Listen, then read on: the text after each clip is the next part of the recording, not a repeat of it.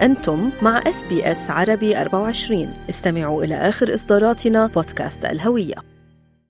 في هذه النشرة رئيس المخابرات الأسترالية يكشف استهداف سياسي من عصابة تجسس أجنبية والموافقة على خطة مساعدة حكومية لمشتري المنزل الأول. ووزير الدفاع الإسرائيلي السابق يتهم نتنياهو بإقامة دولة فلسطينية وبيع أمن إسرائيل. علاء التميمي يحييكم وإليكم تفاصيل النشرة. كشف المدير العام للمخابرات الوطنية الأسترالية إيزيو مايك بيرجس قيام عصابة تجسس أجنبية بتجنيد سياسي أسترالي سابق في محاولة للاقتراب من أحد أفراد عائلة رئيس الوزراء قبل أن تكتشفها وكالة المخابرات الأسترالية في محاولة لاستهداف أستراليا بشكل محدد. وقامت وكالة المخابرات مع شركائها بمتابعة هذه الخلية وأنشطتها وأعضائها وأوضح بيرجس أن الجواسيس تظاهروا بأنهم مستشارون وباحثون عن الكفاءات ومسؤولون حكوميون محليون وأكاديميون يعملون تحت مظلة شركات مزيفة. We've come full circle. While the terrorism threat level is possible, if we had a threat level for espionage and foreign interference, it would be at certain the highest level on the scale. I want the A team and its masters to understand that if they target Australia, ASIO will target them. We will make their lives and their jobs as difficult, costly, and painful as possible. وفي سياق محلي آخر تمت الموافقة على خطة مساعدة شراء المنزل الأول المقدمة من الحكومة الفيدرالية وبموجب نظام الأسهم المشتركة يساهم الكومنولث بنسبة 40% من قيمة المنزل مقابل المنزل الجديد أو 30% للمنزل القائم ما يسمح لمشتري المنزل الأول بإيداع مبلغ لا يتجاوز 2% وفي حين أقر التشريع في مجلس النواب إلا أن تمريره عبر مجلس الشيوخ لا يزال معلقا فيما يشير حزب الخضر إلى معارضته للمساعدة في الشراء. وقالت وزيرة الإسكان جولي كولينز إن هذه الخطة تستهدف ذوي الدخل المنخفض والمتوسط. This scheme is specifically targeted at low and middle income Australians. And I would say that obviously the disadvantaged uh, and uh, low income people that it will be supporting are people that otherwise wouldn't get into home ownership.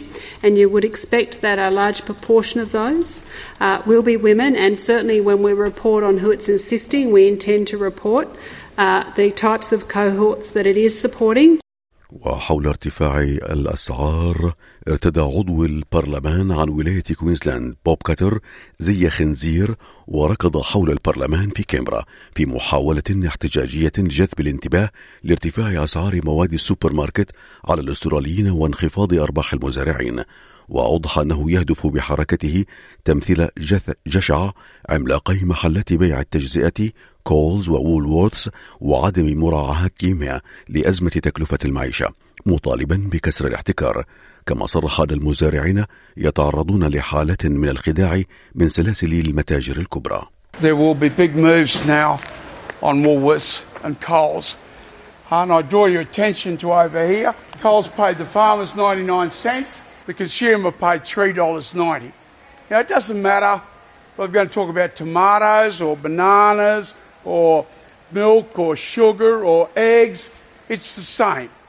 And I mean, are we just going to continue with them screwing the farmers down through the floor and charging the consumers a squillion dollars?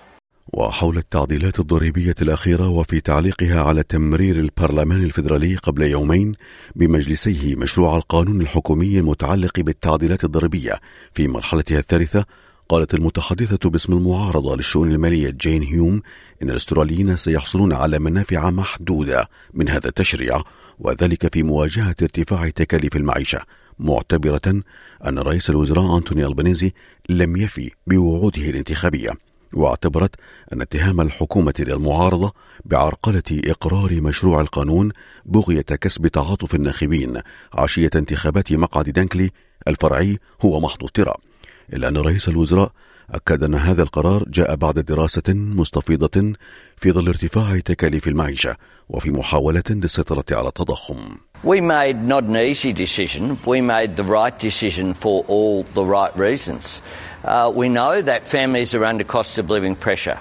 The idea that we could sit back and ignore the clear recommendations that this was the best way that we could have an impact of providing that assistance to Middle Australia without putting upward pressure on inflation. We couldn't ignore that. وفي شأن صحي نفى وزير الصحة مارك باتلر مزاعم بأن حزب العمال يؤخر الموافقة على طلبات شركات التأمين بزيادة أقساط التأمين الصحي الخاص إلى ما بعد انتخابات دونكلي الفرعية يأتي ذلك فيما طالبت الحكومة الفيدرالية شركة التأمين الصحي الخاص بتقديم توضيحات لأخذ الموافقة الحكومة قبل إحداث أي زيادات في أقساط التأمين. وبرر بتلر مزاعم الشركات التأمين بأنه ليس من المعتاد اتخاذ قرارات كهذه في الأسبوع الأخير من شهر فبراير أو الأول منه.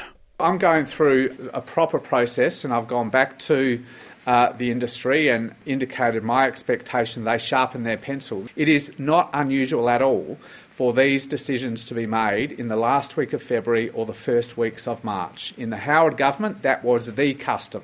The last week of February or the first two weeks of March were the customary times for these decisions to be made in the Howard government, in the Rudd government, in the Gillard government. على صعيد آخر قالت مفوضة شرطة نيو ساوث ويلز كارين ويب إنه تم تقديم مذكرة اتهام للقاتل المزدوج المزعوم الشرطي constable بو لامار كوندن الذي يقبع في السجن في خطوة مبدئية نحو عزله من قوة شرطة الولاية وذلك بعد اتهامه بقتل الشابين في سيدني لوك ديفيز وجيسي بيرد يوم الأسبوع الماضي.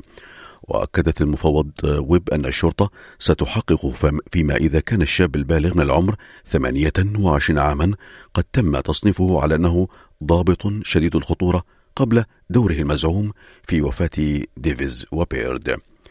وفي شأن دولي حثت الولايات المتحدة إسرائيل على السماح للمصلين من الضفة الغربية بالوصول إلى المسجد الأقصى في القدس خلال شهر رمضان بعد أن دعا وزير إسرائيلي يميني إلى منعهم من ذلك.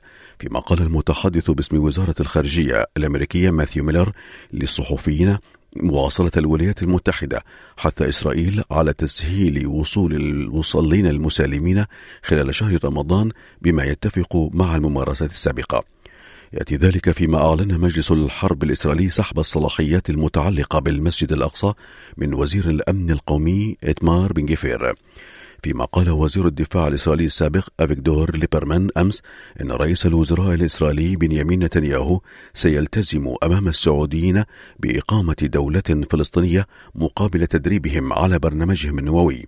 وأضاف في مقابلة صحفية أن البرنامج النووي سيضع الشرق الأوسط برمته في سباق نووي محموم بموافقة نتنياهو ليتفاخر بإبرام اتفاق مع السعوديين معتبرا أن رئيس الوزراء الإسرائيلي سيقيم دولة فلسطينية ويبيع أمن إسرائيل.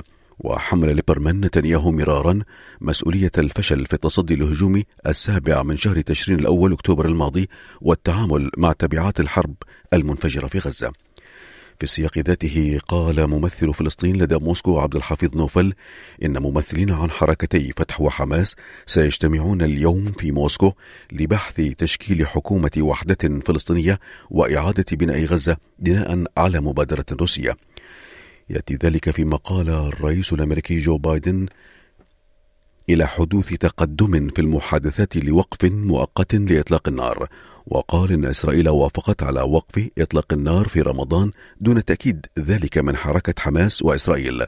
عن ذلك قال مراسل SBS عربي 24 في نيويورك. هو تحدث عن وقف إطلاق النار ليلة الانتخابات في ولاية ميشيغان وربما يكون هذا هو العامل الذي دفعه للحديث بهذه اللغة. هو أراد أن يعطيهم تفاؤلا بأنه هو يعمل معهم من أجل وقف لإطلاق النار. حتى نتنياهو هناك مصادر إسرائيلية تقول إنه فوجئ بكلمات جو بايدن عن اقتراب وقف إطلاق النار ربما يوم الاثنين القادم. وفي الشأن ذاته أفادت وكالة الأنباء السورية قبل قليل بأن وسائط الدفاع الجوي السوري تصدت لأهداف كانت متجهة في محيط دمشق أحدثت خسائر مادية. فيما تحدثت وسائل إعلام تابعة لحزب الله عن سماع دوي انفجار كبير في منطقة السيدة زينب في دمشق فيما قال المرصد السوري إن الانفجارات في دمشق وريفها ناجمة عن قصف إسرائيلي فيما لم يرد أي تصريح إسرائيلي عن ذلك. في أسعار العملات بلغ سعر صرف الدولار الاسترالي مقابل الدولار الدولار الأمريكي 64 سنتا أمريكيا.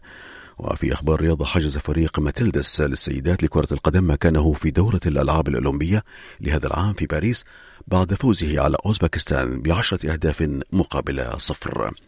الآن درجة الحرارة المتوقعة لهذا اليوم كما يلي في بيرث الجو مشمس 33 درجة في أدريد الجو غائم جزئيا 27 درجة في ملبورن غائم 25 درجة في هوبرت 25 درجة وغائم أيضا جزئيا في كامبرا مشمس 34 في سيدني بارد صباحا يتحول بعد ذلك إلى مشمس مع 36 درجة. في بريسبن مشمس 31 أخيرا في داروين أمطار متفرقة وعاصفة متوقعة 32 درجة مئوية. كانت هذه نشرة الأخبار. قرأها على حضراتكم علاء التميمي من SBS عربي 24 شكرا لإصغائكم استمعوا إلى آخر إصدارات SBS عربي 24 على جميع منصات البودكاست. تابعوا بودكاست الهوية في موسمه الثاني. الذي يروي قصصا واقعية تعكس تحديات الانتماء التي يواجهها الشباب العربي في أستراليا.